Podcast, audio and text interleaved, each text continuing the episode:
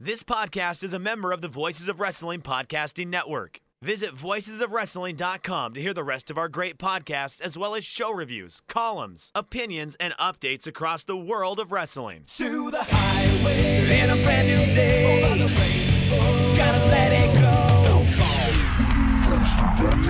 so bold, so cold, fast to freedom, down, stars tonight,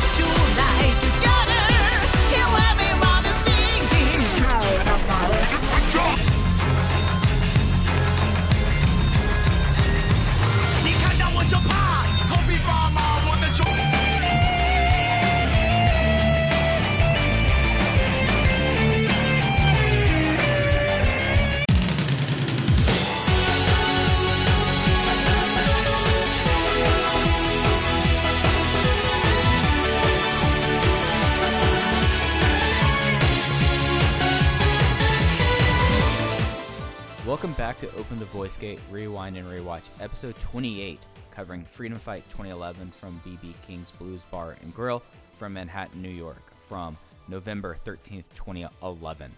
We are members of the Voices of Wrestling Podcast Network. You can find our podcast on the Voices of Wrestling feed or on our own dedicated podcast feed on all podcast platforms and applications. You can follow us on Twitter at Open Voice Gate. If you'd like to donate to the show, all donations would be certainly, we'd certainly appreciate it, but it's not at all uh, required. Click the link in the show notes. It'll take you to our red circle page. You click the red button, and you can do a single donation or a recurring one. And I'd like to take a moment to thank all of our previous donors. I'm one of our hosts. It is your old pal, Iron Mike Spears, joined alongside, as always, Case Low and Case. It's been a slog at some times. It's been very, very long. I feel like I could be absolutist about it. But we finally have watched and are prepared to review the final show of twenty eleven for Dragon Gate U S A. It's all downhill from here in more ways than one. It, this was the busiest year in the promotion's history. It was the most confounding year in the promotion's history. But Case, we got through it together. We are through twenty eleven. After this show, there will be only twenty-two episodes of reviews left. That means we'll end the show on a nice round episode fifty.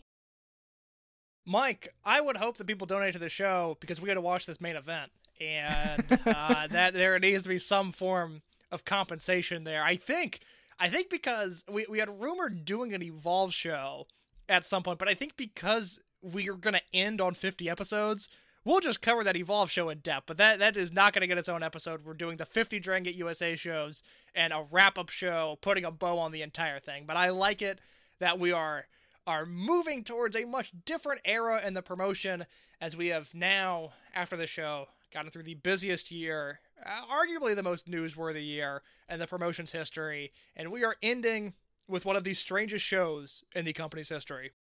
Yeah, just just to get a sense of how insane of a year this was for Dragon Gate U S A. It we started the year with United New York City, and that was it. Their first ever show at B B. King's. We were ending it here. People who are on that show who are no longer with us in the promotion: Jon Moxley, uh, Jigsaw, Jimmy Jacobs, uh, Austin Aries, and many more. So, Case, with how things have been in twenty eleven with Dragon Gate U S A, I know we do not have many notes about Dragon U S A proper going into their finale for twenty eleven, but take me through the timeline for this show. I know that we have a lot of stuff. We have some Dragon Gate stuff. We have some other stuff around Japan. We have some stuff in the U S Indies to talk about. Yeah, so as I've kind of talked about the past two episodes, the Dragon Gate U S A newswire for these three shows, this triple shot to end the year, very sparse. Just not not a ton going on there. I'm assuming Gabe was happy enough with the early run on attendance that he didn't feel the need to push the show as Gabe typically would. So there was nothing from the newswire today. I know two weeks ago, we talked about what was going on in Japan, the Akira Tozawa versus Masaaki Mochizuki Dream Gate match, and everything leading up to this second week of November Dragon Gate U S A triple shot. Last week was some U S indie stuff. We talked about C Z W, A I W, a Chikara show. We're going to bounce around the globe here. We've got some Japan notes. We've got some U S indie notes before the show. And then after we talk about Freedom Fight, we will close out the year in Dragon Gate proper in Japan twenty eleven. So some stuff before the show, some stuff after the show, and we start with the October seventh Mil Mascaras fortieth anniversary of coming to Japan uh, anniversary show that happened in Korakuen Hall. What is notable here, yes, it is a show that featured the likes of Yoshiaki Fujiwara wrestling Kikutaru, uh, Genichiro Tenryu, Jinsei Shinzaki, and Great Sasuke teamed against El Samurai, Kensuke Sasaki, and Prince Devitt. But the the meat of this show, the main event, Dos Caras, First Tiger Mask, and Mil Mascaras defeated the team of Tiger Mask four, Ultimo Guerrero, and CIMA. And in the October seventeenth, twenty eleven Wrestling Observer newsletter, Dave says, a celebration of the fortieth anniversary of Mil Mascaras' first tour of Japan show took place in Korakuen Hall before uh, one thousand two hundred fifty fans.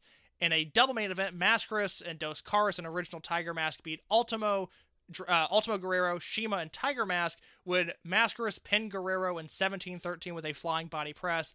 This would be the equivalent of, very literally, Bruno Sammartino being brought back to the W W F this week in a trios match and pinning Randy Orton clean. Mike, have you seen this show before? I do not have any recollection of this. No, I have not seen this show. I'm looking at the card right now. This is a wild-ass card. I'm willing to guess that this was a, a show that was helped produced by Nosawa Rongai. He loves having old luchadors over on his shows and having uh, young up-and-comers job to it. It has a single uh, rating on Cage Match of a four. Uh, other people on this show, uh, we have uh, uh, Black Tiger, Sasuke the Great, and Yu Yamagata defeating Grand Hamada, Nosawa Rongai, and Takumi Chinoku.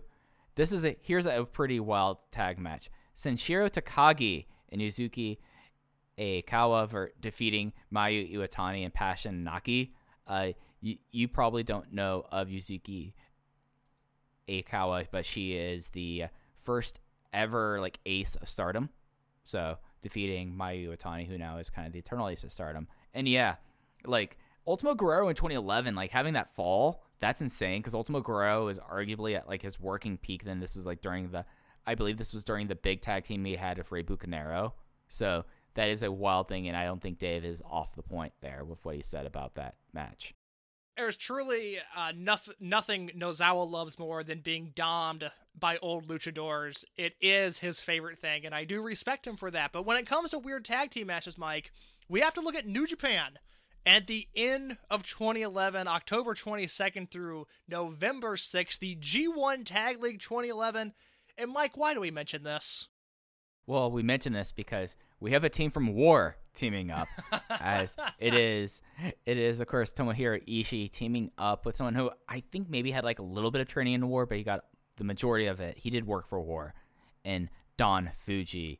It was the Tenryu previous show, a tag team in a lot of ways. Yeah, so Fuji and Ishii teamed together in the twenty eleven G one Tag League. It is a real shame they are not running this back in twenty twenty, or at least we don't know if they are, but I'm going to guess oh, they're be not. Oh, be still my heart if that was the case. Oh, oh my geez. God, could you imagine? Because, look, twenty eleven New Japan is just not the same. Their B-block matches, uh, they wrestle Hideo Saito, who was Bone Soldier. They wrestle Bone Soldier and Takashi Iizuka in Korakuen Hall in their opening match that ended in a D Q, by the way, after ten minutes. Uh, they also wrestled Shinsuke Nakamura and Toru Yano, Hiroshi Tenzan and Wataru Inoue, Hiroki Goto and Hiroshi Tanahashi. Now that match I would like to see. Goto and Tanahashi versus twenty twenty Fuji and Ishii, signed me up. And Satoshi Kojima and Togi Makabe defeating Fuji and Ishii in the final match of block play. They ended the tournament. Uh, Korakuen Hall, November sixth, twenty eleven. They wrestled in the opener. It was Hideo Saito, Takashi Iizuka, and Tomohiro Ishii teaming with Don Fuji to defeat Hiromu Takahashi, King Fale, Kyosuke Mikami, and Takaki Watanabe. What an opener! And just for historical purposes, the finals of the G one Tag League that year, Lance Archer and Minoru Suzuki defeating Bad Intentions of Giant Bernard and Carl Anderson. But Mike, what about that Korakuen Hall opener? That sounds better than any of their block matches. I mean, I kind of want to see them against Kojima and uh, who and Makabe. That would be interesting, especially twenty eleven Makabe. You know, let, let, like let's put it in context there. Like this isn't only going to do three bumps and is more interested in talking about sweeps on Japanese variety television, Togi Makabe. But yeah, no, that, that opening match, it's wild considering who that all is as uh, young lines there. You have, like, the future. It, it, it's just insane, like, the people that are there. And it also makes you think about how long it takes for New Japan to get people going, considering who was on that undercard in twenty eleven. Yeah, it's Hiromu, Fale, El Desperado, and Evil. So, you know, three of those wrestlers have really improved since then, and then there's Evil. So we've got that to deal with on the New the, Japan the, side the of things. Only time, the only time that uh, that Fale has been compared uh, positively to someone in twenty twenty. Uh, the only time, the only time it will happen. And as we go forward within the, the twenty twelve and twenty thirteen shows, there'll be a little bit more New Japan coverage because they tend to matter in the wrestling landscape a little bit more. But we are going to go to a show that took place a little bit after Freedom Fight twenty eleven, actually a full month after, December twenty-third, twenty eleven, from the Hammerstein Ballroom. It is Ring of Honor Final Battle twenty eleven on a show. Uh, Mike, what do you remember about this show? Does anything jump to your mind when it comes to, you know, all the final battles, all the great matches? What about Final Battle twenty eleven? Well, Dan Severn's there. I mean, and, th- and that makes it worth buying a ticket, my friend. I mean, guy who just comes out there. I mean, and former N W A World Heavy World's Heavyweight Champion Dan Severn, just absolute unit. Russell's in a sweat crew neck sweatshirt with no sleeves. Like, I'm thinking about the, uh, I'm thinking about the Lions. Then I'm thinking about the basement match. Like, it is it's like such a wild thing. Uh, it it's it's an interesting show, and of course, most importantly, the main event. We we have our good friend, close friend of the show, Talk cutting a promo on his ex-wife. I'm before, not before we get to uh, Davey owning his ex-wife, uh, it, verbally, of course. Uh, the full card: Michael Elgin defeated T J Perkins. What a funny match! Nine years later, uh, just pure joy with Elgin and T J P in the same ring. Tommaso Ciampa of the Embassy defeated Jimmy Rave, formerly of the Embassy. There's a three-way title match for the R O H T V title, with Jay Lethal retaining over Mike Bennett and El Generico, someone who we will start hearing a lot more about at future shows. No D Q match with Jimmy Jacobs as the special guest referee. Kevin Steen defeated Steve Corino and worked his way back into Ring of Honor through that match. There is an R O H World Tag Team Title Number One Contendership Tag Team Gauntlet, with the Young Bucks, fresh off of their T N A run, defeating uh, the C N C, Wrestle Factory, Future Shock, the All Night Express, and the Bravado Brothers. Mike, is there a more two thousand eleven-sounding match than that? I, I mean, that is really the state of the R O H Tag Team Division right there. look, look, like, uh, like, let's call a spade a spade. The R O H Tag Team Division has been dirt a lot throughout its existence. And, yeah, yeah, yeah, because those are your... Your your new number one contenders, and then one through five, and then you have a match later on that, wow, yeah. Was the re- I, I'm not going to say that. I was going to say, was the Ring of Honor Tag Team Division ever really good? But yes, it was. But yeah, no, there, there was one. A short time there. Yeah, yeah, yeah, but this is real, real statement of the division right there, looking at those teams. I mean, I, I'm certain that there is a universe that the C N C Wrestle Factory still exists. Oh, God, yeah. No, if you t- uh, that's like... Cedric could be released tomorrow and realistically should go on to do great things in A E W. He could tour New Japan. It would be this incredible force. Really, he's just going to team with Caprice again. Like, the C N C Wrestle Factory will never die. One of the best tag team names of all time. I mean, yeah, yeah. Caprice Coleman, what a guy. I res- respect really him respect lot. him. Really has churned out quite the career. More power to him. Also on this show, the final three matches, Roderick Strong defeated Chris Hero. I believe this was an open challenge match. People thought Hero uh, would have been reporting to F C W at the time. Instead, Hero worked this show. And then Hero also worked a show at the beginning of twenty eleven for Ring of Honor, uh, the Homecoming twenty twelve show, in which he wrestled and lost to Michael Elgin on a show that I'm looking at the card now. Hollow Wicked and Jigsaw defeat the Briscoe Brothers. How about that? Which... brings us to the World Tag Team Title match, where the Briscoe Brothers defeated the world's greatest tag team for the R O H tag belts. And then your main event, forty-one minutes and a suplex, uh, a superplex gif later, Davey Richards defeats Eddie Edwards with Dan Severn by his side. I, I mean, I did it. I, I did it all. We've been through a lot together. Fucking Jen. We've done it. Like, a lot of people remember that suplex. I remember that promo. Uh, dude, Davey's so awesome. I, uh, God, I wish he was still in Dragon Gate U S A. That is really an alternate timeline that I would like to explore, because realistically, we're probably looking at Davey Richards versus Johnny Gargano as the main event of this show. And, well, I guess it's the semi-main event of this show. And it, it would have been incredible to see. That is the state of Ring of Honor as we head into twenty twelve. There is one more promotion we need to talk about before Freedom Fight twenty eleven. And, Mike, it is the promotion that is running this same night on Go Fight Live iPay-per-view from the Asylum Arena in Philadelphia. It is Chikara High Noon, one of the most infamous shows in the promotion's history, with The Colony opening up the show, defeating the Young Bucks, Sarah Del Rey defeating Jacob Hammermeyer, Green Ant defeating Tersas, Colt Cabana defeating Archibald Peck in what I'm sure was just a delightful match. Icarus defeats Gregory Iron, Hollow Wicked and Ultramantis Black. They defeat Eris and Tim Donst. In your main event, twelve Large Summit final match, Eddie Kingston with Tommy Dreamer defeats Mike Quackenbush. Yeah, and like the big note here is like this was the uh, this was their first ever iPay-per-view. It was not only a success on iPay-per-view, beating the not Final Battle but the R O H iPay-per-view before that, and then just like shattering what I assume was D G U S A numbers, but also getting eight hundred sixty-four people in the arena. So this was like the real banner moment in Chikara's history.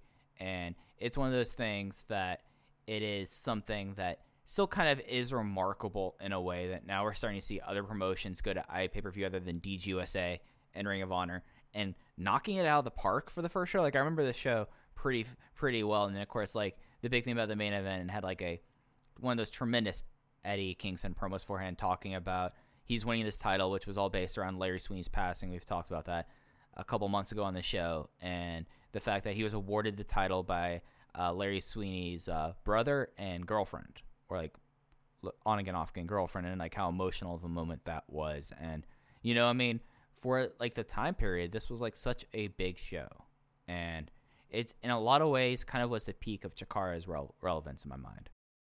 Oh, this is uh, this is as big as it got for Chikara. You could make the rational argument if pro wrestling was logical that Eddie Kingston would have been thrown a contract for an unlimited amount of money after the promo that he cut to build to this match. And look, Eddie Kingston's doing all right now, and I'm someone that has often faded Eddie Kingston throughout his career, but the twelve large hype promo, one of the one of the greatest promos I've ever seen. I mean, it is really just a, a special match and a special show, and it is peak Chikara. And as we get into twenty twelve, and especially twenty thirteen, and then towards the dying days in twenty fourteen, we will keep track of just the amount of promotions running internet pay-per-views, the change in the iPay-per-view model, and of course, the frustrations with the iPay-per-view. But for now, Mike, I am ready to go to Freedom Fight twenty eleven.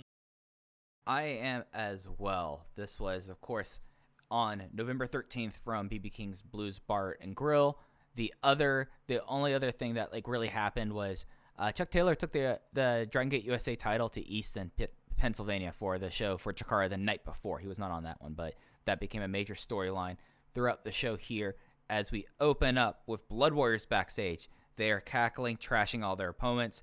They're but they're specifically having Ricochet trash talk Pac, and it was just like a big thing of like all of them just getting together, just cackling heelishly, going, "Oh yeah, Blood Warriors is nominated this weekend." They've actually had a really bad weekend. Each one looked at wins and losses, but it doesn't matter because Ricochet is going to beat beat Pac, and Akira Tozawa and B B. Hulk are going to beat Ronin. Ronin are Scourge. They're not got to worry about it. And then next year they're going to go back. They already are the Open the United Gate champions, but then they will have the Open the Freedom Gate title coming out of this. Just kind of like a charming thing. I mean, the, having Brody Lee here kind of as like someone who was like cackling on the sidelines and not leading this promo is going to infinitely frustrate me. But I thought that this was a pretty kind of funny and lighthearted way to start the show with like your, your sniveling heels. We got CIMA to talk and we got Brody Lee to talk, and that is a winning combination for any promo. Yeah, yeah. And then we had Johnny Gargano talking about the last night. He says it's three years of building to this, and he says he's not the bonus match boy he was before, but he's going to be the Freedom Gate man. And, you know, Johnny Gargano's promos, and I'll get into this a little bit later, I mean, it's effective. It, like, he's an effective promo, like, getting the points across here, but I don't think he's a great promo guy. So, or at least face promo guy, and this, I feel like, was, like, the first of, like, oh, yeah, we're we're entering this era of Johnny Gargano. This is going to be something for me to stomach. It's It's a good promo. This is a good promo. My issue with this, and I guess we can talk about this now and then focus on the match when we get into it. It this moment does not feel big enough because Gargano, like we've said all of twenty eleven as we've gone through these shows, he lost the United Gate title tournament. He lost to CIMA in a singles match. He lost their Mercury Rising six-man. Even though he pinned, or I guess submitted, CIMA and Austin Aries in this building, he still lost to Austin Aries in a singles match. He lost to Akira Tozawa in a singles match. And just two shows ago, he lost to Brody Lee and CIMA in a tag team match. It is, I have real mixed emotions on the build of this match, because I think, in a bubble, they've done a really great job of elevating Gargano. But, in the grander scheme of things, this match did not feel as big as it should have. Yeah, yeah, yeah, and I guess we could compare and contrast here. I feel like Chuck Taylor's video the night before was more effective building up someone to a title than the overly long and narrated videos by uh, Johnny Gargano. Like, it's... Yeah, the, the Occupy Philly stuff was great. A, a week after that, now that it's really sat with me for a while, I really liked that promo. Yeah, yeah, yeah, and it, whereas, like, you could tell... Like, that was, like, the thing is, like, I guess we got to do something to build up Chuck Taylor for this match that he wasn't going to win. But, like, building, like, and crowning the champion that will be the champion pretty much the remainder of this promotion, like, it did feel kind of like, oh, okay. Like, I knew this was going to happen. I've watched this match many times, but, like, watching these videos for the first time in years, I was like, oh, okay. Like, it, it, it completion grade promo doing this complete gets, like, the full completion grade is just... You know, as you said, the booking and then my personal belief that Johnny Gargano is not a great face promo just kind of just detracts a little bit, in my opinion. What about this B J Whitmer promo that followed? Uh, w- Well, my notes were uh, Lenny is introducing the show and we get B J on immediately and he wants Brody Lee now. I mean, B J, promo guy, should not even hit the microphone. He, he should have just stormed the ring and say, give me B, give me Brody Lee, and that would have been more effective. Yeah, uh, as for the match, we open up the show. Of course, it's arguably the biggest Dragon Gate U S A show of all time, and what do we open up with? Well, it's B J Whitmer versus Brody Lee. That is just, that is the reality we're living in. It's Look, it's not exactly B B Hulk versus Yamato. It's instead B J Whitmer versus Brody Lee. And look, I thought this match was pretty good, all things considered. I, you know, B J Whitmer, with the right opponent, it was not a bad wrestler. I mean, it, at times was a very good wrestler, I will say. I hate the Peruvian necktie. I'm glad that Garbage move did not finish. catch on. What an awful looking move. But before I get into the bigger point about Brody Lee, Mike, what do you think about this match?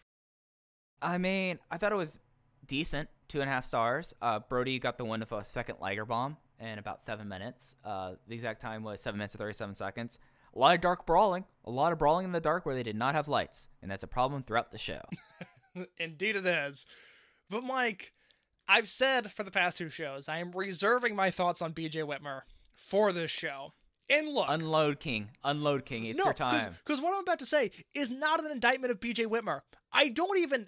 Really, I mean, look, would I have booked him? No, of course not. It's Dragon Gate U S A. B J Whitmer does not need to be on the shows. My issue is not B J Whitmer himself. My issue is that this is the final show that Brody Lee worked for the promotion. He doesn't fly out to Los Angeles, and he signed before WrestleMania weekend twenty twelve. And you don't book Brody versus U H A? What are you doing? Because the the the rash argument, and Mikey, this might be what you're saying, is, hey, U H A Nation, he's coming in, he's going to be in Blood Warriors real soon, but he replaces Brody Lee in Blood Warriors. Right. At this point, he's unaffiliated. He has no ties to any unit in Japan. For them to not book Brody Lee versus U H A Nation on this show with U H A going over is so grossly irresponsible. And I, I waited in my notes. I waited for the next match that U H A is in. I said, well, maybe, maybe they do an angle where Brody Lee and U H A stare face to face and they nope. build to a match that just doesn't happen because Mm-mm. Brody Brody is not signed by the next show, the Open the Golden Gate show in L A at the start of twenty twelve. According to the Wrestling Observer newsletter, Brody reports to F C W in early March. So again, before WrestleMania weekend, but after the Golden Gate show. So maybe they were building up to something there, but no, they weren't. Gabe spent Brody Lee's last weekend in the promotion, booking him against B J Whitmer, and that did nothing for anybody. Could you have... They never paid off the angle in Chicago where Uha got the best of Brody Lee, and it's so frustrating because so much of Brody Lee's run in Dragon Gate U S A was just doing meaningless matches. Mike, he worked three different six-way frays. He worked an open invitational elimination match in Indianapolis in the Midwest. You could make an argument that with the exception of the Blood Warriors versus Ronin and Yoshino match in this building at the second anniversary show where Brody Lee injured himself, he was never in a match of consequence. He was teaming with Akibono. He was squashing Rich Swann and Stalker Ichikawa and Chuck Taylor and Tony Nese. But those squash matches never went anywhere. And they finally had a chance to make it all pay off, to have a new monster come in, to get twenty twelve started with a new man to fear in the promotion. And they booked Brody Lee versus B J Whitmer, who never shows up again. And Case, I'm glad you did this because I had written on my whiteboard since I brought up initially, Cardinal Sin, yes? What specifically? I mean, you could make the argument Bro- Brody Lee and the way they handled him as a Cardinal Sin, but not booking yep. him versus Uha on the final weekend is inexcusable. It's horrible. So two Cardinal Sins. Okay. I, I, I like counting sins. I'm a big fan of this. So I'm writing down my notes. Brody Lee in general, Cardinal Sin. I and really think Brody and, and no Uha. I think it's obviously easy to say with nine years of hindsight and looking at what Brody Lee is currently doing at A E W, it's easy to say, oh, well, they should have pushed him. But when you watch these shows, he was displaying it there week after week. I mean, it, the fact that it took him until twenty twelve to be signed to F C W is absurd because he can he can talk, he can move, and he's big. Yeah. And it really seemed like the Dragon Gate guys liked working with him. He fit into Blood Warriors. Why he didn't challenge Yamato for the Freedom Gate belt ever blows me away. On top of the fact that, like I ranted about during the Atlanta shows WrestleMania weekend, how did they not give Mox his farewell against Brody Lee? Mike, could you imagine how effective that would have been if Moxley and Kamikaze were destroyed by Blood Warriors and Brody Lee in Atlanta, and then at the end of the year, Uha Nation, who was still a, a blue-chip prospect, I mean, relatively unknown. It's like a quarterback going to high school in North Dakota. Nobody knows about this guy until he shows up and starts destroying everybody, and they don't even give him the Brody Lee send-off. It's unbelievable. And on top of all of this, Kamikaze U S A would be dead by the time they had their next triple shot. They completely like, had the out. It's it's yeah. Because they tried to do like a double turn with Yamato and Tozawa turning against Mox, and it just did not work. The the plan, again, it should have been Shima Doi and Brody or Shima Ricochet Brody against Tozawa, Yamato, Mox, and then do Blood Warriors versus Ronin on the next night, and with, you know, Shima Doi Ricochet, and do Brody versus Mox on the final show that Mox was on. It was, I, I hated Mox's farewell. It neglected so much of what he did right his entire time in the promotion. Brody Lee, on the other hand, was just wasted his entire time. And this is the end of Brody Lee and Mike. As we go along Golden Gate, and then especially after Mania Weekend, we are saying goodbye to a lot of people that never come back. And we never get the proper send-off. They're not replacing this talent with new guys that can get over. It's Moxley disappearing, and now Brody Lee is suddenly the guy. And then Uha Nation shows up, but then Brody Lee disappears, and Uha Nation doesn't really get, you know, crowned as the guy. And we start seeing these problems that are going to unravel and become out of control in twenty twelve and twenty thirteen. It's just like the U S indie scene now. So many guys left so quickly that the pond became empty. All of a sudden, there were small fish in a small pond. Nobody was over. Nobody was dominant. But it's inexcusable to not push Uha Nation over Brody Lee. It was inexcusable to not push Brody Lee over Jon Moxley. It was an entire year of missteps and errors of execution with Brody Lee. And this match, again, it's nothing against B J Whitmer, but why was he in this match? Because this was a fine match, but it wasn't Brody versus Uha. And you could argue that this became a, a time where Gabe lost his fastball, because right after two thousand nine, You had Davey Richards as a star. You had Jon Moxley, who was going to be coming in as a star. You had the Young Bucks.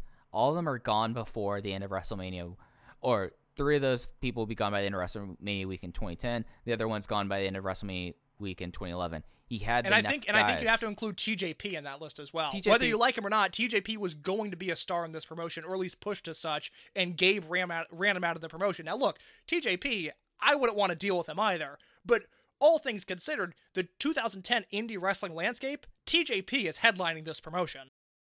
Yeah, yeah, yeah. No, I mean, I, I don't think you're wrong on this. And then also you you had someone like Brian Kendrick. Like, you had people that they were clearly had hopes on that were out pretty quickly, but he already had next ups. He was able to get he was able to get Chikara Sekigun around for a while, and then he was able to segue that into Ronin as like your major major American force.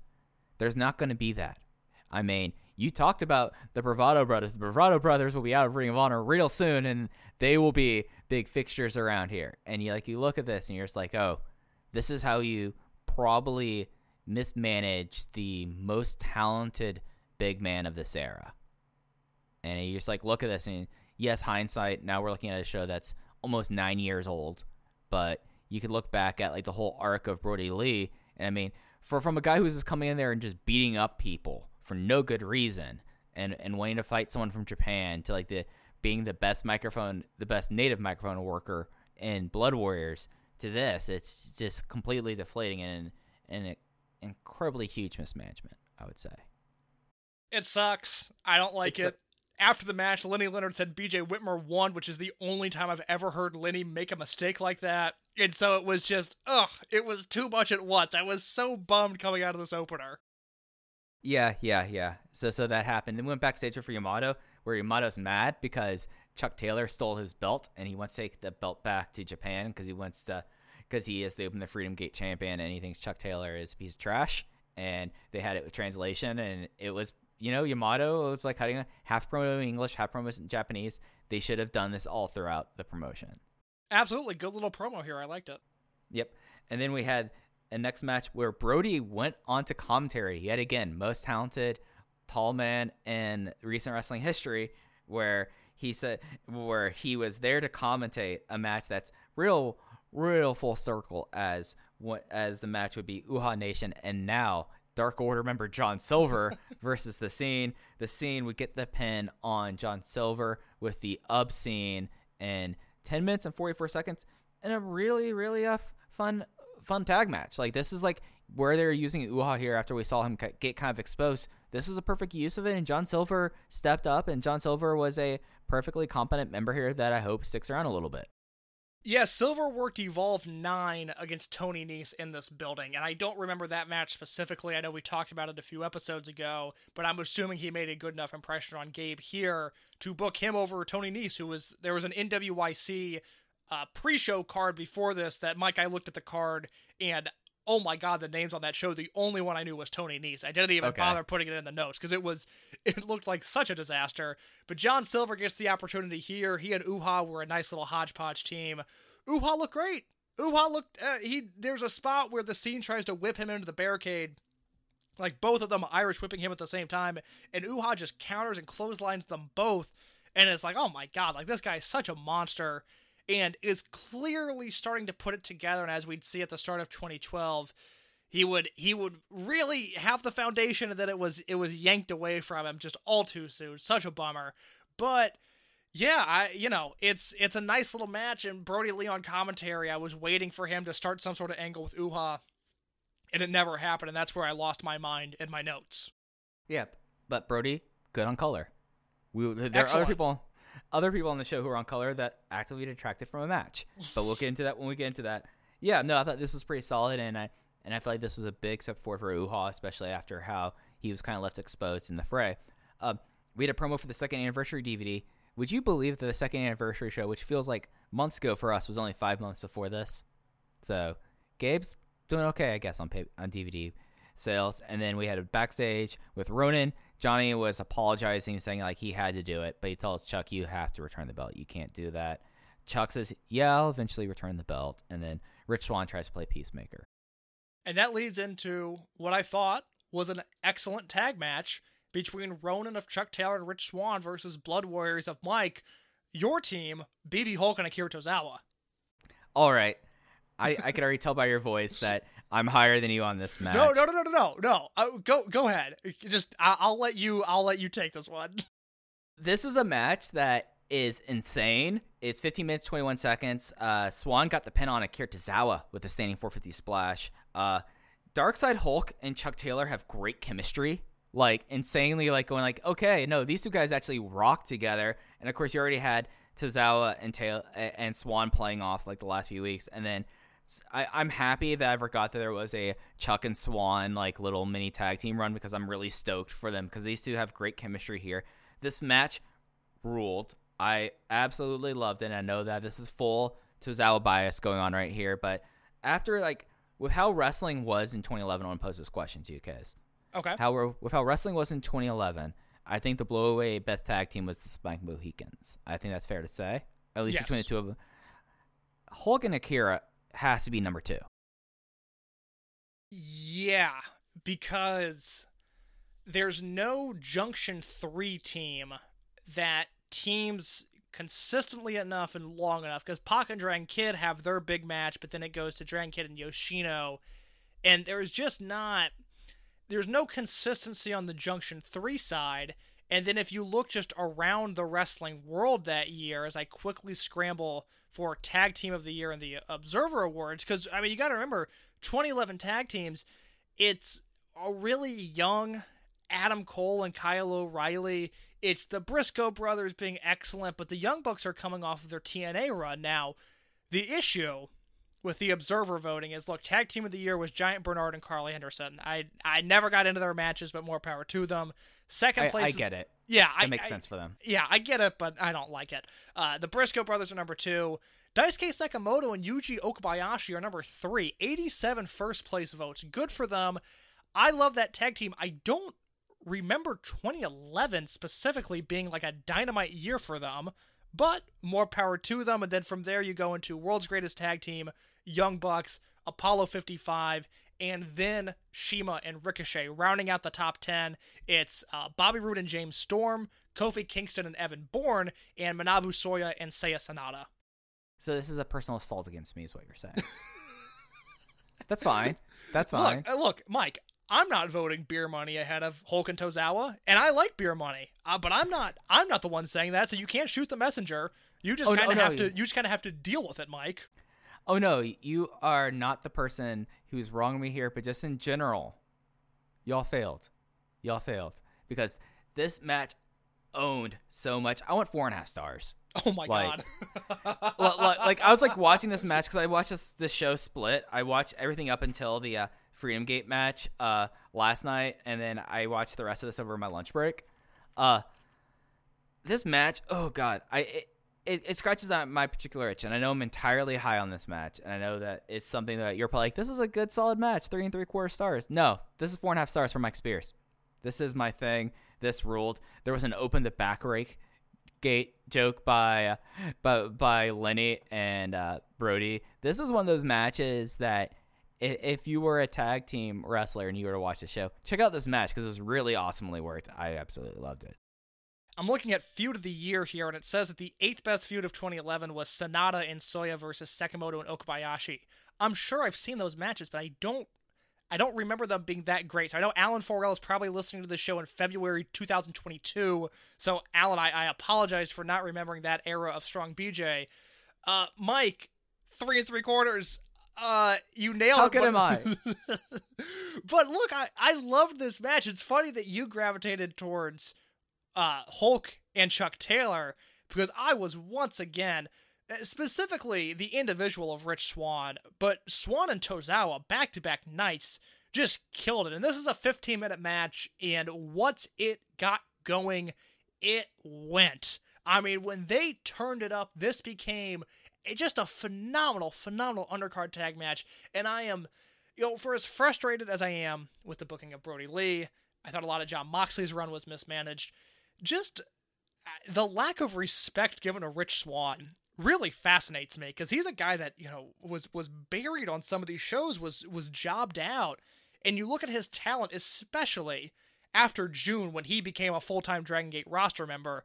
I mean, he's unbelievable in this match, and it's, you know, we never really get the Chuck Taylor, Rich Swann tag run that we really needed to get. I don't think they team again in this promotion, which is a travesty. I mean, how you're not going into WrestleMania weekend with the idea of Swann and Taylor gunning for these belts, I do not know, but they team they they teamed here. They teamed against the Scene in Milwaukee, and I like that match quite a bit. They will team on Evolve ten, a tribute to the arena. And then from there, we get into another era of booking when it comes to Chuck Taylor. So this is the end of the run.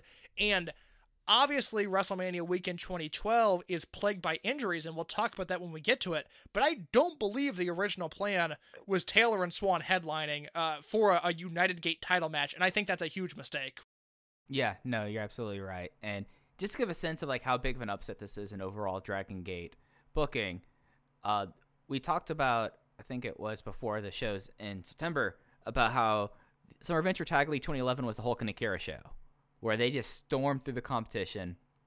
First off, defeating one of the old school tag teams in Araiwa, then defeating Kagatora and Shisa, defeating Kid and Yoshino, and then defeating Masaaki Mochizuki and Yamato. This tag team, even though they were not the people in their unit with the tag tag team belts, that will come soon. This tag team was like utterly dominant in a way that was remarkable. So huge upset, and you know, and right afterwards, Blood Warriors being mad, they attacked post match. Uh, Gargano and Yoshino make the save, and that leads us right into the next match, CIMA versus Masato Yoshino.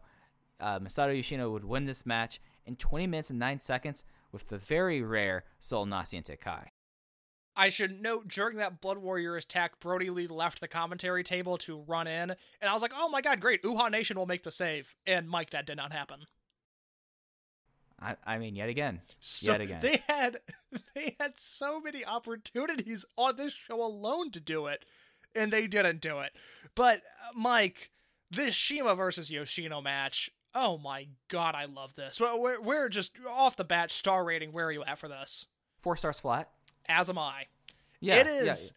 Yeah, yeah. Oh, I will I will say this. Look, this is at a point in time where Masato Yoshino clearly does not want to be working these shows, but he is. He's worked every Dragon Gate U S A show up to this point besides Open the Southern Gate, and CIMA has been on all the shows, obviously. This is such a unique match where they put forth max effort without doing a main event style match. And I think just the way Dragon Gate Japan is booked, this is a style of match that you really don't see. Like, just the booking and the lack of singles matches do not permit matches like this to take place. But this is like a Prime Zone match on steroids because it's it's grappling-based, and CIMA and Yoshino just get to do a lot of things that, you know, although the match went twenty minutes, if they're in a singles match in Japan, it's probably going thirty minutes. So they just, they had a chance to experiment with one another. And it was just so interesting. There was no match that we've seen so far during this project that really feels like this, because it, it felt like two guys working smarter, not harder. And I, I'm a I'm a huge fan. Four flat. Yeah, and it's not, and, and there is in the hobby, it's not easy being a fan of ripping packs or repacks. We hype ourselves up thinking maybe I can pull a Ken Griffey Junior rookie card, but with zero transparency on available cards and hit rates, it's all just a shot in the dark. Until now. Introducing Slab Packs from arena club dot com, the only repack that provides real value, a complete view of all possible cards, and clear hit rates for each one. Now, when I buy Slab Packs at Arena Club, it finally feels like I know what I'm getting. I was able to open an Arena Club slab pack, and, and I'll be honest, it was a lot better than what you normally do. Say you go to a card show, and there's a random innocuous brown bag of cards, and yeah, you can open it, and look, it's going to be junk. You're, you you know what I mean? Like, you know what you're probably going to get in those. Maybe you find that fun, and sometimes I do. Sometimes I like just opening up cards and saying, ah, hey, look at some random cards or whatever. But if you're really in this game to to find value and find particular cards, it sucks to have to buy these mystery packs, and it ends up being, you know, almost nothing, you know, nothing of value. Not with Arena Club. You can display, again, of all available cards, hit rates, grading, so you know that when you're opening up the slab pack, you are going to get something valuable. You are getting something good. And Arena Club, in addition to having those great slab packs we just talked about, is also a marketplace for card collecting, buying, trading, selling, displaying, all that sort of stuff. But those Arena Club slab packs, man, they are revolutionizing the repack game with transparency. After your pulls are revealed, they'll immediately be placed in your vault for safekeeping or trading and selling, and you can have them officially graded by Arena Club as well. So again, uh, setting these things off, it's going to be officially graded by Arena Club. And the Arena Club grading process is accurate, fast, and transparent, with full grade rationale provided and explanation of how your card was scored. So whether you're buying, selling, trading, or displaying, Arena Club is the card collecting platform that you have to check out. So right now, I've got a special offer here for Voices of Wrestling Network listeners. You can get ten percent off of your first purchase by going to arenaclub.com slash VOWnet. Again, that's arenaclub.com slash VOWnet. Now, that's a crazy offer. That's ten percent off a four hundred dollars slab pack. forty dollars off right there. ten percent off your first purchase. No matter what that purchase is, ten percent off. Again, that's arenaclub.com slash VOWnet. arenaclub.com slash VOWnet for ten percent off your first purchase on Arena Club. And we thank them for sponsoring the Voices of Wrestling Podcast Network. It's a, a time, time in this match where they kick it up a notch. Like, oh, this absolutely. isn't like, like this isn't like a twenty minute mat work special, but this is something where, like, I think they realized the kind of match that happened. So they started off pretty slow, and a lot of really brutal arm work that uh, Yoshino did. And this actually might be one of Shima's best, like, technical displays, because they're like selling the arm, selling the arm. And then I do have this written in my notes. Uh, I could totally get why Yoshino was done with going to America with this match, getting kicked really hard in the stomach. Like, like there's a moment where, like, Shima doesn't pull a kick and boots him right in the stomach. So I think Shima's a little pissed about the arm work a little bit. And then it had, like, such a great sprint finish with, like, one of the grossest looking lightning spirals that got that got a uh, two count. And this is another thing. Brody Lee was, like, openly, like, going for his guy, like, Shima, no, Shima, no.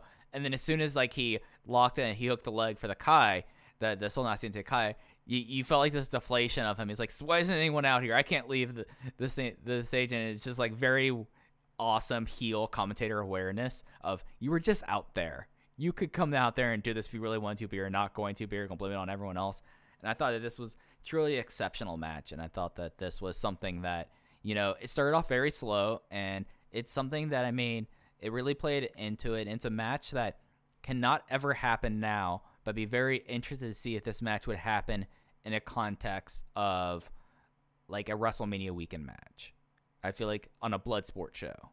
Like, so I feel like that'd be very interesting. That's that's what it's closer to. I mean, it's it's not quite the same base as T two P, but it feels like an evolution of a T two P match, and it's, you know, it's got Yoshino right in it, so it makes sense. It's just a really different kind of match that I wish we had a whole portfolio of Shima working this style, because I think he excels at it, and it's just a real bummer that we never get to see it all that often, with the exception of the super gimmicky Super Shisa matches, which were great, but those were like seven minute matches. This was twenty minutes and felt like a big-time match. It was just worked in a different style than what we normally see. Yeah, exactly. And then after that, we have another big singles match, as it is Ricochet versus Pac. Ricochet defeating Pac with a spinning head kick after twenty-two minutes and forty-two seconds. And, okay, so you've been the person that's kind of been following this feud throughout the store, throughout uh, Dragon Gate U S A, so I want you to take point on this. Uh, what were your thoughts about this? You know what's crazy?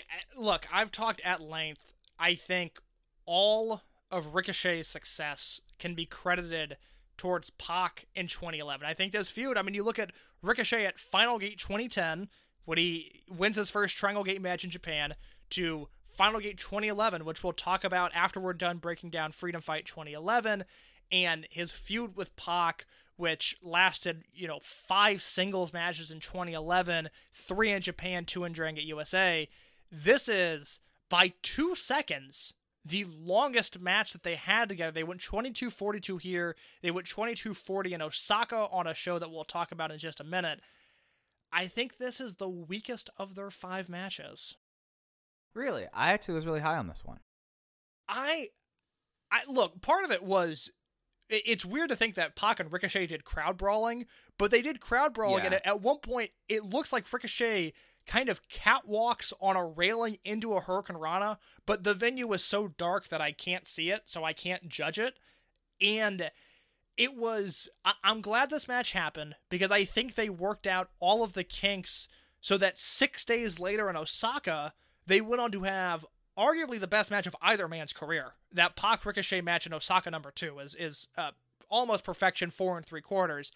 This is like a trial run for that match, and maybe it's because I knew what was coming literally six days from this show that had me down on this, but, you know, the first match in March in Cork and Hall, it's fifteen minutes of spots. I mean, it's it's just a wild match, and I don't even think we have the full version of it. I think we have a clipped-down no, version. No, we don't. That is, it's even more spots. It's unbelievable. They have a match in June that I think is super underrated because... it's just violent. Like, those two worked a, a style of match that I, I don't think people would associate with Pac and Ricochet typically. They go to Chicago, and I love that Chicago match. It's ten minutes, it's really compact and precise, and they nail everything they need to. I, I mean, look, I did not hate this match. I went three and a half on it, but given the standards of Pac Ricochet, I mean, even the Chicago match, I went three and three quarters on. So it's not a letdown, it's just the weakest of their portfolio, I think. That's fair. That's fair. I went four flat. I I thought that it was the things that was really hurt from this was one. You're absolutely right. Like they do like something that looked insane. The crowd was reacting. The crowd. This was a really awesome crowd here. B B. King's did not have a bad crowd throughout its run so far. And this is the last B B. King show, so this is this is it because they're yeah. good. They're good for the United show. They are good for the anniversary show. They're great for Evolve nine. It's arguably the best Evolve crowd of that era, and then they're really good here. Yeah, yeah, yeah. And it's like, I could see like the tail end of it to Harris, but you can't really tell there. The other thing that really brought this match down was uh, the scene on commentary. They were just god-awful. Uh, co- they started off on a really funny note because out of nowhere, uh, Caleb Conley says, I really like Pac because I like British humor. I love Ricky Gervais. And then Lenny Leonard lets it breathe. Like, this is... such a wild thing to say, to say, and then they just became like an active like detractment to this match and I, that day like this. But I thought that like the big story of like this feud is like I feel like that it was like Pac was always at this level, but it was Ricochet like finally like reaching that level after all the pomp and circumstance and doing little things like he does like this. Fa- they do like this face off of chops where Ricochet was like, oh, I almost soul butt you. And then Pac keels over, and then Ricochet sits on him as he's kneeled over and does a pose. And I was like, all right, that owns. And then the idea of the, the finish being the spinning heel or being the spinning kick versus anything else, like he unloaded his arsenal. All he had left was to do a just a kick to the head. And I feel like that, that was a great like kind of exclamation point for it. It's a really smartly worked match. Again, it's very different. It's closer to the Fukuoka match than the the Spot Fest in Chicago or the Spot Fest in Cork and Hall.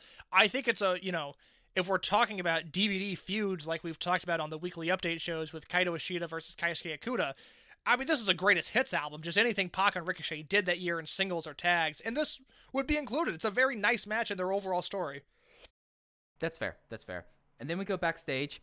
If it wasn't, and then we have D U F backstage. They say if it wasn't for John Davis, D U F would be tag team champs. They're flipping out about A R Fox, Sabu, and John Davis. Uh, I thought that, that out of D U F promos, I felt like this was a pretty effective one. It just wasn't really much going on there. I have had no issues with the presentation of D U F up to this point. I like this promo. Yeah. And then we had the Johnny Gargano video that we talked about ahead before time. This was really, really long. It talked about the, his turning points, about the first show, about Ronin, about tapping out CIMA. This is, and as I said, I think this is well enough, but having Johnny Gargano narrate it, I feel like detracted from it. I would completely agree with that opinion. But it's nice to see Dragon Gate U S A at least put effort into the production once again, because I think that's a lot of, even by this point, I, I just felt like Atlanta and the June triple shot and the Midwest triple shot were so sparse on yeah. any sort of out-of-arena production, you know, anything besides a backstage promo that could quickly be shot and thrown onto an iPay-per-view. It's just nice to see the effort being put in with the Chuck Taylor promo the night before and then the Gargano narration tonight. Oh, no, I absolutely agree with you on that. And that led us to the Open the Freedom Gate title match where Yamato fails in his seventh defense of the Open the Freedom Gate title. Johnny Gargano wins with a Gargano escape in, six mi- in twenty-six minutes and forty-eight seconds to become the third Open the Freedom Gate champion. it's happened. Johnny Gargano is now Open the Freedom Gate champion. What are your overall thoughts on Yamato's reign? He wins the title in this building on United New York City, the third match on the show. He goes on to defend it against Austin Aries, and probably his best match in the promotion. Uh, Akira Tozawa the next night, Yasushi Kanda in Cork and Hall, Pac on the second anniversary show, CIMA in Chicago, and Chuck Taylor the night before before losing it. It's an impressive seven defenses, in my opinion. Yeah, and it's something where at United New York City, I feel like it was the best match of uh, of B B Hulk's title reign there. That was a match I went three and a half stars on. Uh, Austin Aries was that was like the match that was all that was so weird to watch in retrospect, knowing what all happened afterwards. You know? Yeah, absolutely. And, and I was like four flat, so I mean, still pretty high on it. The match of Tozawa was the one that we're like, this is happening after like the really bad farewell from Moxley, but uh, Tozawa blinders four and a quarter stars. I'm just going through my notebook right now if you haven't noticed. No, it's um, fine with me, because I, to your point, just to let you catch your breath for a second, but Yamato's reign at least felt like a main event reign. I mean, right, yeah. uh, B B Hulk, outside of the Shingo match, it's, you know, it's a lame duck defense against Dragon Kid. It's a, a defense against Doi that is fine. It's a, Yoshino against, uh, a defense against Yoshino that's fine. He wrestled Mochizuki in the mid-card on the first anniversary show, and then loses it again at match three to Yamato. Yamato right. at least felt like a proud fighting main event level champion. Yeah, yeah, and then like he defeats CIMA in a match that I was pretty down on. I went three and a half stars, and then the uh, final match against Chuck Taylor I thought was just overall pretty solid. I. I went three and three quarters on it, so it's definitively much better than B B Hulk's reign. I mean, there's no giant eggs like that Susumu match, so there is that, and it does feel like a main event title when the title really had an issue with that with uh, B B Hulk's reign, and you know they picked the right person to win the title. I think Gargano, with the way they built up here and how the crowd was recepting it, and it's different. It's a different reception than the uh, the crowd in Philly was for Chuck Taylor, where Chuck Taylor was like, this is our guy, this is going to do it. Gargano felt like an ace. Like Gargano felt like I was like, okay, we've done all this work preparing it. Now it's time to see how Gargano goes to the title. And I think that, that this completed what it needed to complete, and I feel like it was a success in that level. This is a really interesting match. I, I have to say, it felt like a big world title match. And mm-hmm. that is something that is... I, I just don't think a match like this, regardless of Yamato being from Japan, I just don't think a match like this can happen in the current U S indie scene, where it feels like the result of this match really, really mattered. And even if I had issues with the build to Gargano getting here, especially losing that Tozawa match still, I understand Gabe wanted like a built-in challenger for him, but that, ugh, I hate that result so much. Uh...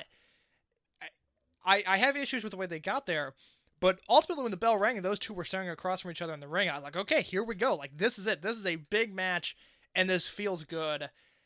The ref bump and Chuck yeah. Taylor interference. So Yamato's in the corner, referee's checking on him. It's it's actually, it's basically the inverse of a spot Yamato does now, where Gargano hits a corner dropkick, but Yamato pulls the referee uh, into the spot, and Gargano dropkicks the referee instead.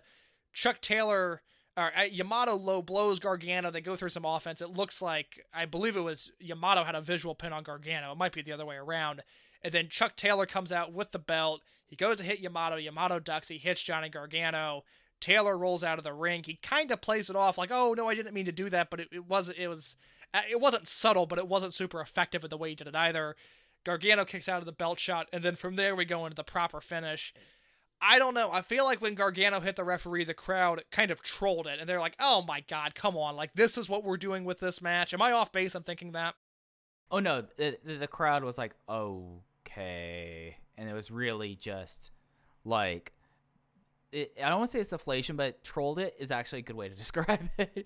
You know, because the crowd's like, oh, this is what we're doing right now. We're, we're not ta- this is how you're writing yourself out of here, Gabe. Like, it was very much like a smart crowd reaction, you know? It, it's just, it's a shame. Like, I know I was reading Kevin Ford's review of the show, and Kevin said, he's like, look, I don't have a problem with it because Dragon Gate U S A never does this.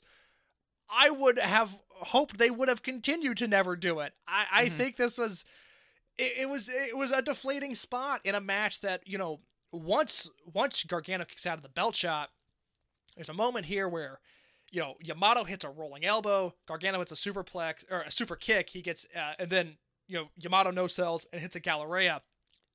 And it's an unbelievable flurry of offense. I mean, it's so intense and so well timed and kind of peak Dragon Gate style. And then by the end, you know, Gargano gets the win. He submits Yamato in the same building that he submitted Shima and Austin Aries. And it feels like a big moment. And despite some of the flaws in this match, there are flurries of, of holy shit worthy moments. I mean, the work in this match at its best is so good. By the end, Gargano feels like a worthy champion. I went four stars flat. I really do think, despite some of the issues I have with the execution, this is a truly great match. Yeah, yeah. And it's one of those things that you also get Yamato low blowing during that whole th- the whole heel bump, the whole ref bump thing, which is like, Lenny did a great call of this, saying like, oh, you know, Yamato is no longer a member of Kamikaze U S A, but he is definitely someone that will still take a shortcut when it presents itself. And I feel like that that was a good cover for something that was completely against like Junction three character. Absolutely. At the time. Yeah, no, L- so, Lenny Lenny was really good in this match. I mean, it's the ultimate Uh, Lenny Leonard match, because there's an intricate long-term story being told, and Lenny's able to get those points over while also highlighting the excellent wrestling that's taking place. Yeah, yeah, yeah, no. I went four stars flat. You kind of covered my, like my main points there, and it the, the thing is I wrote down before even the ref bump, this was a really well-done sell-fest that plays into the melodrama without being over the top. It's what Gargano's career should have looked like, but when Triple H and Shawn Michaels produce all of your matches, we get a far worse version of this. Yeah, no, that's what that's good thing is. But yeah, four stars flat. And for me, if the show would have ended here, this would have been maybe my personal favorite show in D G U S A history. Mike, Just like we... looking. At, yes, go ahead. Uh, especially with like this promo afterwards. Like, should we get into oh the promo my god, afterwards? this this is what I want to talk about, Mike. This promo afterwards. I'm going to cut you off again. Sorry, I told I cut you off. I told you to go ahead. I'm going to cut you off again. This promo afterwards.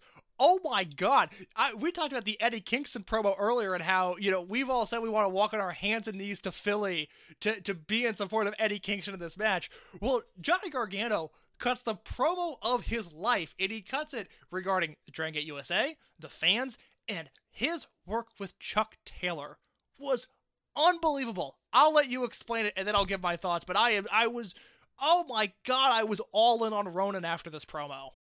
Yeah, yeah, yeah. So it, it was a moment where like Chuck was like appeal was walking away with the belt afterwards. Gargano appealed to give him to the title. Rich comes out and says that they are the number one tag team, and it plays up Chuck wanting to beat the Spike Mohican, saying, "Hey, you get your hands on C I M A after this. Y'all are the top tag team. You just defeated the other big Blood Warriors tag team.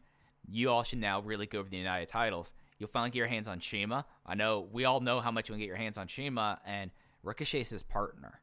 We know your history with Ricochet and know you'd like get your hands on him once again." And then they played up there. Chuck hands over the title, teases a kick in the very Chuck Taylor fashion that no one believed that was actually going to be a super kick there, and very sheepishly then pulls him in for a hug. And Ronan is fine with three exclamation points. I... I just loved this promo. Gargano, he's kind of, and this is before Taylor gives the belt back, Chuck Taylor's soaking in the entryway, you know, just kind of annoyed at everything that's happening. And Gargano says, you know, Chuck, if you really think Shima's holding you down, you know, you need to beat C I M A for the for the tag titles. And who's C I M A's partner? It's Ricochet. It's the guy that torments you, the guy that you know best. You need to win the tag titles from C I M A and Ricochet. And it's this moment of Ronin unity, and arguably since their debut, the first time where, as a unit of Gargano, Taylor, and Swan, where it feels so cohesive. And I'm so into the story that's being told, and they throw it all away with just nothing, because I- I'm looking ahead just to make sure that I'm not wrong in this, but but the original plan for WrestleMania Weekend twenty twelve was C I M A and Ricochet defending the belts against Chuck Taylor and Johnny Gargano, not Chuck Taylor and Rich Swann. We never get another Taylor-Swann match after this built-in story. Now look, they're supposed to team together on Open the Golden Gate. That doesn't happen, and we'll talk about it next week. But to not get them, the Mania main event spot with Chuck Taylor fighting for everything he needs against the guy that's held him down in Japan and the guy that's outlasted and and, and destroyed his career by the old merits of just his success. Just Ricochet has lapped Chuck Taylor to not get that match. I hate it so much. We'll have to watch the Miami shows to determine whether or not it's a Cardinal said. But for now, I'm going to stay positive because I think this Johnny Gargano promo of Ronin Unity and what is essentially a did you en- enjoy the show promo, just we have one more match coming later, but what is essentially the go home promo, it is such a win for Johnny Gargano. He killed it in this scenario, and I have no qualms about him winning the title because he nailed the match and he nailed this spot, and it is awesome. Yeah, yeah, yeah, and we'll have someone on with us to talk about these matches when we get to it. Uh, then we have a D U F versus uh, Air Fox, Sabu, and John Davis video. At this point, I was kind of videoed out. Like, I'm glad that he's actually, that Gabe and the promotion's actually, like, putting some force on putting the videos here. But this is after a long match. The before that had, like, another five-minute video. This was, like, a five-minute video, and there were other videos throughout the show that at this point I was like, all right, I get it, Gabe. You love Sabu so much that you're putting this around this or that, and it just was kind of unnecessary in my opinion. It, share the wealth a little bit. Maybe spread these video packages out. Give U-Ha one. We want to see him cut a promo about being the one-man nation under God with liberty and justice for no man. Oh, my God. I Look, I hate tattoos. I am sick of people my age getting tattoos because they all suck, but I might get that U-Ha Nation tattoo promo, or that, that U-Ha Nation promo tattooed on me. What, uh, just a nice back piece, you know, something that Ink Master would approve of. Oh my God, I love that promo so much. And, you, would... uh, you know, U-Ha's featured on the show, but not as much as he could have been. What a waste of a weekend for U-Ha Nation. You would certainly be living moss if you did that. I, I, uh, tattoos on young people. We gotta, you gotta be thirty before you can get a tattoo. And even then it's like a thirty to like thirty-five window, and anything else after that is weird. Cause then it kinda, you kinda get into midlife crisis territory. But these young people and their tattoos, it's a problem, Mike. I don't like it at all. I have said before that I have two tattoos and they're both bad tattoos that I got before the age of thirty. So you're not wrong. You're it's like, what am I, there. what am I going to get? Like a Pacers logo and Morrissey's head? Like, I don't like anything enough to, to have it permanently inked on me. All right, there, Gethard, calm down. All right, and that end, that gives us to the main event, the Extreme Warfare six-man tag team match. The D U F of Eric Cannon, Pinky Sanchez, and Sami Callihan defeat the uh, the uh, put-together team of Air Fox, John Davis, and Sabu when... when Air Fox gets hit over the head with a beer bottle by uh, by Eric Cannon, gets the win in twenty-six minutes and fourteen seconds. And this is not the worst match in the company's history, but boy, did it was it a match that at a certain point I was looking at, at how much was left on the disc and going like, okay, okay, we're still doing this, we're still doing this, okay, okay, okay. And it just happened. This match happened, Case. It happened. I know you are a little bit more virulent about it, so go right ahead. No, no, no, no. I look, you're right. It's not. I don't think it's close to the worst match in Dragon Gate U S A history. It's not the worst Sabu match, and I thought everything Homicide did was worse than what Sabu did. I mean, this isn't. It's the frustrating thing about this match is it's like if B J Whitmer and Dan Moff versus the Carnage Crew headline Final Battle two thousand four, or if Brent Albright and Jimmy Jacobs versus Colt Cabana and B J Whitmer headline Final Battle two thousand six. Or if, a, a more apt example, if the Hangman three of Adam Pearce, B J Whitmer, and Brent Albright against Kevin Steen, El Generico, and Delirious headlined Undeniable two thousand seven, which is the show where Nigel won the belt from Morishima. It would be like if those matches headlined this show. And it's so frustrating because there's no reason this match couldn't have gone after uh, Shima versus Yoshino and then just slide everything else down and have the show end with that Gargano promo. There's no need for this match to be the main event, especially because I'm assuming this show had an intermission. So there's your cleanup time right there. It's, I mean, look, I didn't like this match. It really... It took so long to get going. There's some great spots towards the end, but it was just such a slug to get through. But the placement of it is indefensible. I cannot believe they headlined with this match, and Gabe on commentary did not help. Oh, no, Gabe was terrible on commentary. This was not any Jimmy Bauer. He was like, I'm, I had to sit here, and they actually acknowledged it as Gabe Sapolsky for once.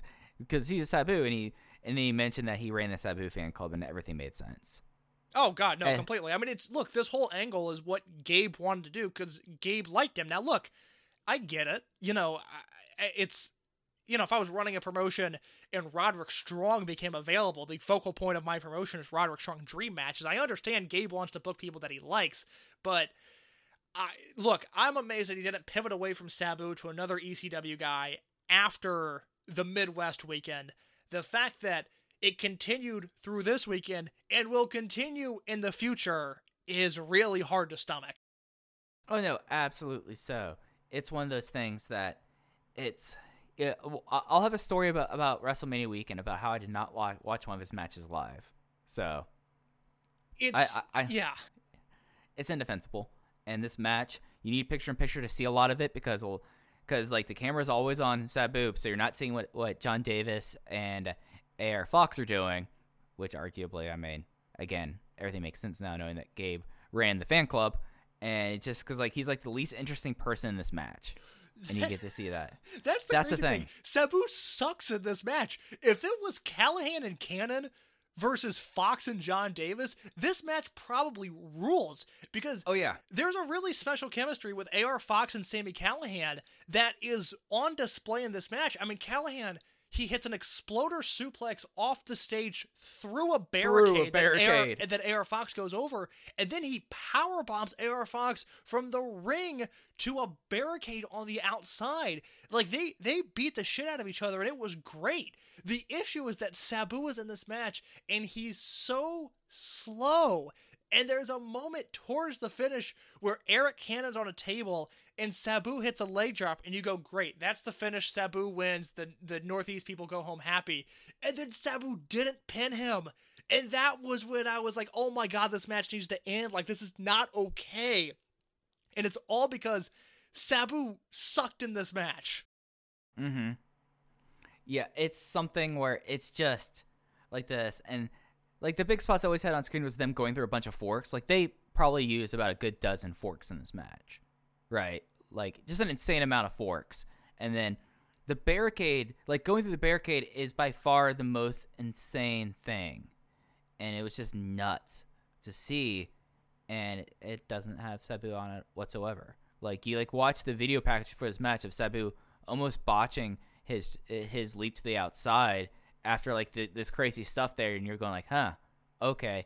If you're someone who does not have E C W nostalgia glasses, there's, and I don't. Which, I, don't, which I, E C- I don't. I want to eradicate E C W from I- anything post-two thousand one. I, I hate E C W nostalgia. But, like, us not having these glasses, you see this, and you see, like, all the crazy stuff that's happening. You're like, this old guy sucks. And, and I think Sabu is one of the more important wrestlers of his generation because of who he influenced and what he was doing in his, in his style years before anyone else. Like, I think Sabu has his place in wrestling history and should be celebrated for said history.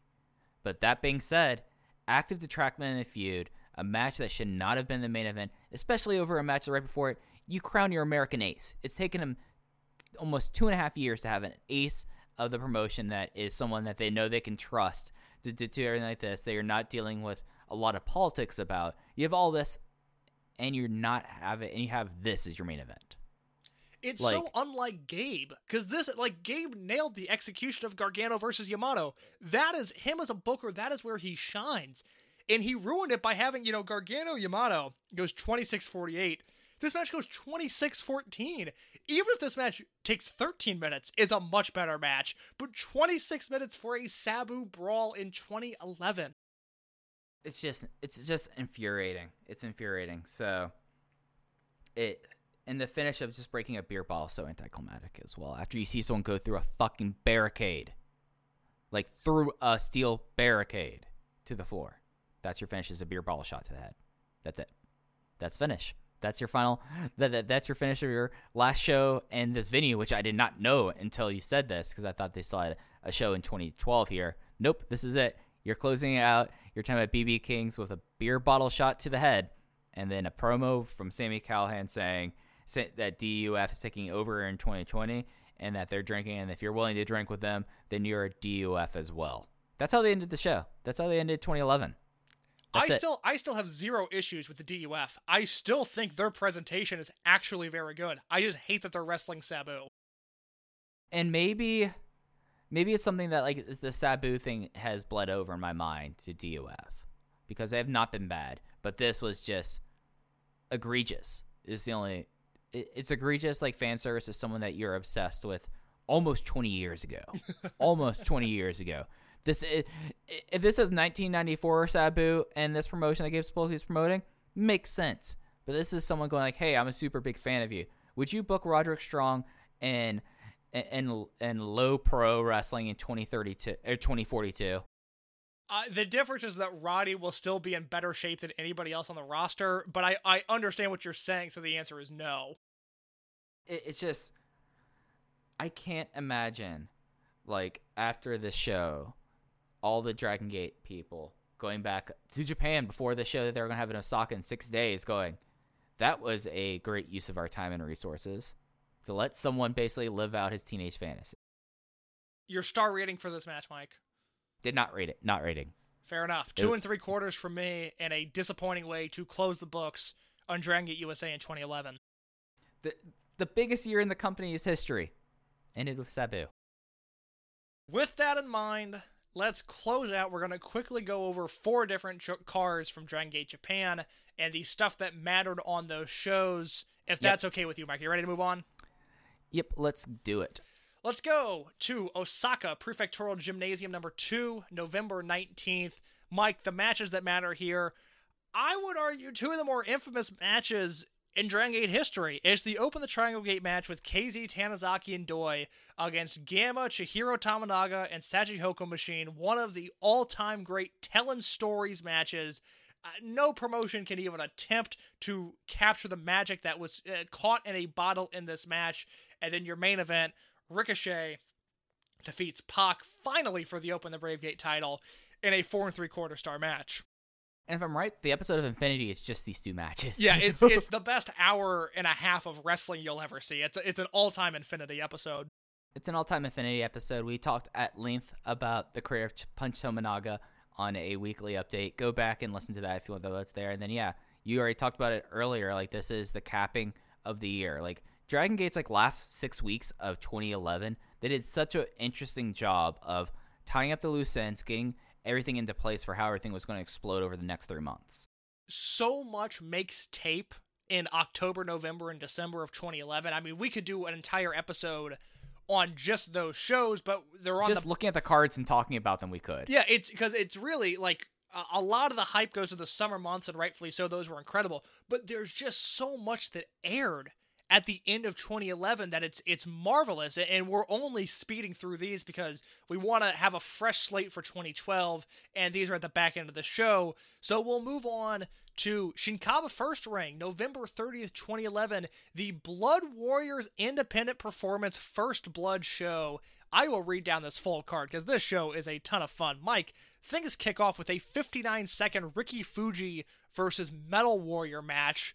From there we go to the X-Law International title match. X-Law, a lucha promotion that booked the T two P guys during their time in Mexico. El Samurai, their champion, defeats Tomahawk T T. We have the Uha Nation Japanese landing. He defeats Kotoka in a minute and thirty seconds. Blood Warriors of Horiguchi and Saito, they defeat Tak- uh, Takuya Sugawara and Yasushi Kondo. The sleaziest match possible, Open the Triangle Gate match. K Z, Naoki Tanizaki, and Naruki Doi, they defeat Fujita, Nosawa Rongai, and Kikuzawa, the Kikutaru Here tribute act go. Of that night. well, uh, Kikutaru no, that, himself, uh, yes. Oh, okay. I was, I, I, I didn't want to pull a Lanza there. No, no, so no, you no. You're, you me. are, you are good, my friend. And then your main event: Spike Mohicans defeat Akira Tozawa and B B Hulk to retain the Open the Twin Gate titles in a Blood Warriors versus Blood Warriors match. Yeah, this was really cool. Like, they did do like a World One Produce show that I feel like we've talked about before, but this was like a really like neat thing that they did. That they didn't do too many of these kind of shows.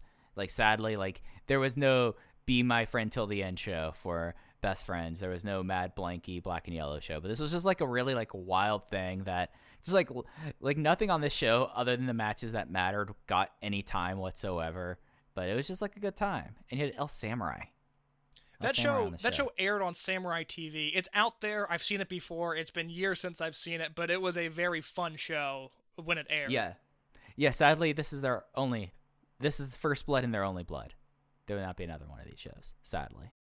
Indeed. From there we go to Cork and Hall, December first, twenty eleven, a show that in the opener featured Tanizaki Kanda and Uha Nation defeating Gamma, Rich Swan, and Don Fuji. Dragon Kid and Shingo Takagi defeated K Z and Naruki Doi. That match sounds like a lot of fun. Singles match, fifteen minutes. Yamato defeats Cyber Kong. And then the stuff on the card that mattered. Pac and Prince Devitt teamed up to wrestle Genki Horiguchi and Ryo Saito. CIMA and Ricochet defeated Masaaki Mochizuki and Masato Yoshino. Now, Mike, I believe after Ricochet won the Brave Gate title and after they defended them on the Blood Warrior show, they vanquished the Twin right. Gate titles to focus on their singles titles. That is correct, right? Yeah, yeah, yeah. They did a thing saying, like, now Ricochet is the top uh, uh, Brave wrestler, and CIMA was announced going for the... open the Brave Gate, open the Dream Gate title. So it's like, we are going to focus on this. You all have been the, the new top tag team. So you all, they, they, I think they tried to give them the belts, and then Yagi said, no, no, we can't do that. And then it was like, that's your top team. Who's going to go against them in Junction three? And then Kakatora and Suzumiya Kosuka raised their hands. Exactly. Great match. Like, really, like these like last three matches on the show, like, do you, there was like a time in twenty eleven where people were looking like, what's up with Prince Devitt? Because you remember we talked about the Wrestling Retribution project that he was supposed to be on. Him showing up here as well, and it was like a big thing as well. Like, people were like, is he going to jump? Because, like, you have to think about twenty eleven, that's not like a step down for – that's not a huge step down for where New Japan was in, in late twenty eleven to Dragon Gate was. Like, that was like a legitimate like piece of discourse that went around for a little bit. No, of course not true at all. No, well, at that point, he had been, you know, a juniors champion, a best of the Super Junior winner. Uh, Apollo fifty-five was an established team for years at that point. I mean, there wasn't a ton of upward trajectory until the, the heel turn of twenty thirteen, which we will discuss in depth when it happens. But, it yeah, it was a, a logical conclusion to make that maybe Devitt was finishing up in New Japan at the time. And then just to reiterate the main event, twenty-four hours after losing a Twin Gate Challenge match, Tozawa and Hulk beat Kagatora and Susumu to win the vacant Open the Twin Gate titles. And this would be the first match on the on the team that would be later known as the Jimmies. I haven't been able to say that for a while. it's It's been like almost like three months I've been able to say we would later refer to this as this. Yes, I'm I'm excited I got to say the thing. I got to say my catchphrase. That, so, that's a terrible catchphrase. Uh, it's, you know, look, we'll workshop it. It's okay, though. So there's there's another Cork and Hall show in December of twenty eleven. It's the Fan Appreciation Show. Nothing really of note happens there. So for the sake of time, we're going to move to Final Gate twenty eleven. Christmas Day twenty eleven, Fukuoka, Japan. One of the biggest shows uh, probably they've ever had. I mean, non-Kobe World. Yeah, this might be the biggest pay-per-view they had. Is it, it, does, do you have that feeling as well? It's definitely like, other than the twenty sixteen one with the Doi and Yamato, where it felt like that Doi was coming in so hot that Doi could have been champion, mm. you know? But I mean, even like that, given the time, you have this main event here. You have Kensuke Sasaki showing up here. You have you, you have the team that would be called Yokosuka Chome. The facing off against Maraha Issappa just as like the first real match on the show. And then like you look at all the title matches here.